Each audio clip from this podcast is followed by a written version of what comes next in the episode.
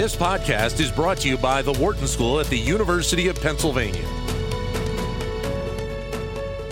Family leave policies continue to be a focus here in the U.S., and the question of whether men should be able to get similar family leave to those of women is a topic that one of our first guests tackles on a daily basis.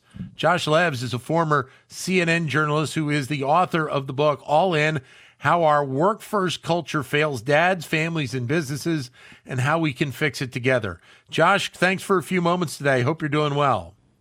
Hey, my pleasure. Thanks for having me. Where are we right now on this discussion?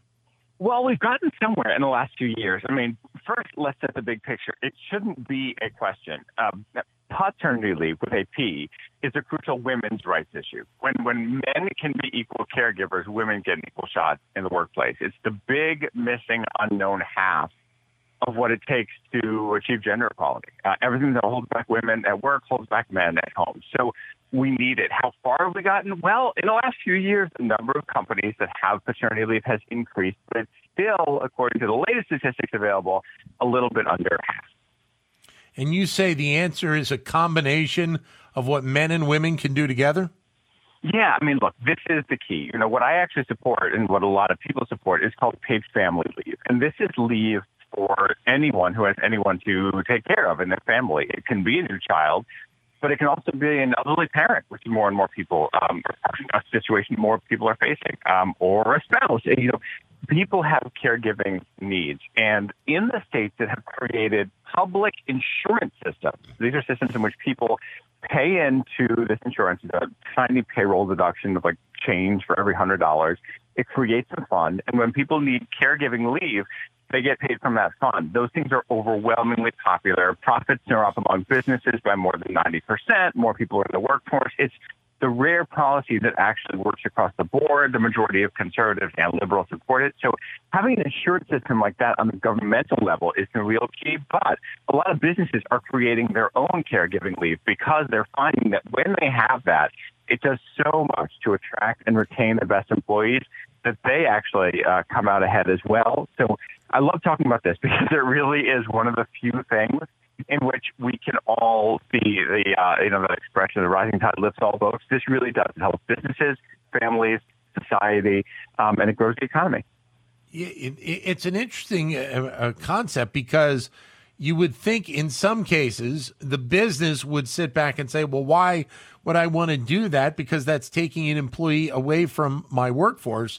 They don't think about it in the overall landscape of both men and women. And certainly we're in a time right now with the pandemic that we need to be thinking more about both men and women in the workforce. You're exactly right. You know, a lot of businesses, I mean, I always operate on the presumption of best intentions. I operate with the presumption that people want to do what's best, including what's best for the business. And if they think short term, they think, wait, do I really want this person out of the office? What they don't know is what the data shows. And this is where we go into my background as a fact checker. So I look at the real data. I dig into methodologies and studies and surveys. And what we have is a series of surveys that all point in the same direction. Ernst & Young found that men in the United States are even more likely than women to switch jobs or even careers or even move or take pay cuts, all to have more time with their families. Women, meanwhile, are more likely to drop out. So I know this gets confusing, but the short version is this. When you don't make it possible for men and women at home to make their own choices about who will do caregiving and who will work, when families aren't able to do that, women end up dropping out of the workforce and men drop out of their current jobs to go to new jobs that will support them as fathers.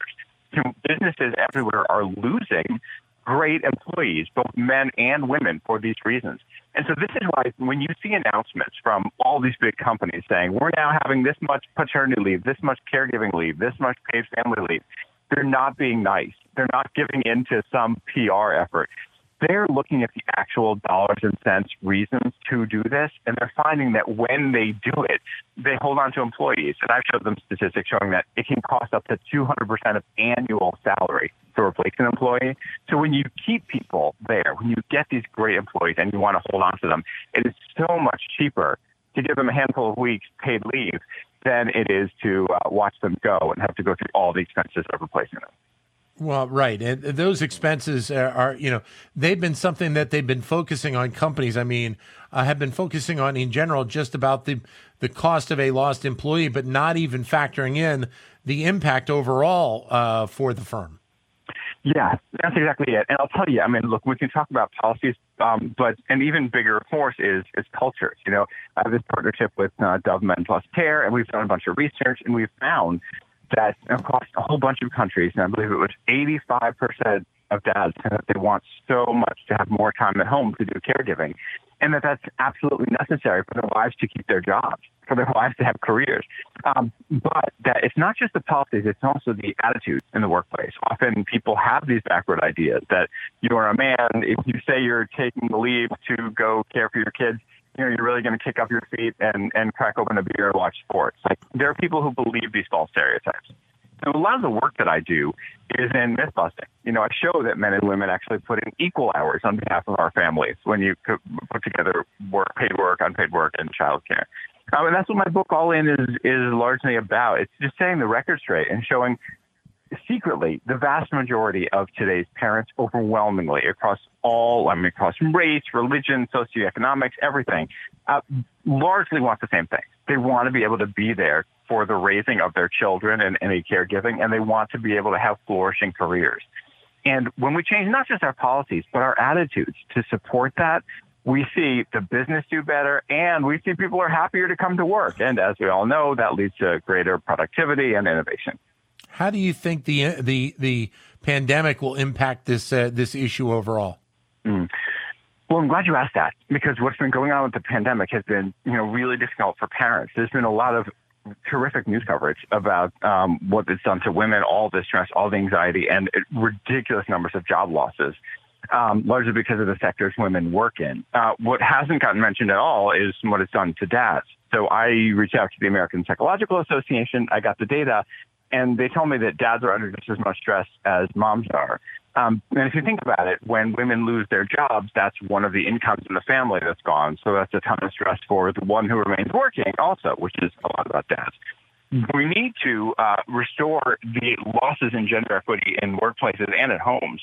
And that means as we move forward, making sure that there are ways for men and women to do the caregiving and to get into a better spot at work. You know, in addition to getting sectors up and running again, to get women employed again, we also need to make sure that all these policies and cultures, and even issues aimed at helping parents deal with stress, workplace wellness things, workplace stress initiatives, which more and more businesses are doing, a lot of those are also built only for women. And so you have men getting less help for stress. And the Dove Men Plus Care right now, we have some new data about this as well, about the stress that people are under and how to help them address it through meditation, through these kinds of things. Men and women need to be equally included in all of the initiatives that businesses have going, and equally included as equal caregivers at home. And when we face it from that perspective, you know, here's a really simple way to think of it.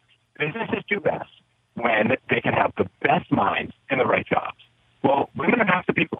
So the chances are half the time a woman's going to be the right one for the job. But if you don't give a man a chance to be caregiver, the woman will not get the chance to have the job. So every business has a reason to be on board with true gender equality. Josh, thanks very much for your time. Greatly appreciate it.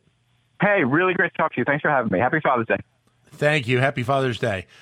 Josh Levs, former CNN journalist, author of the book All In, How Our Work First Culture Fails Dads, Families, and Businesses, and How We Can Fix It Together. To keep engaged with Wharton Business Daily and other Wharton School shows, visit businessradio.wharton.upenn.edu.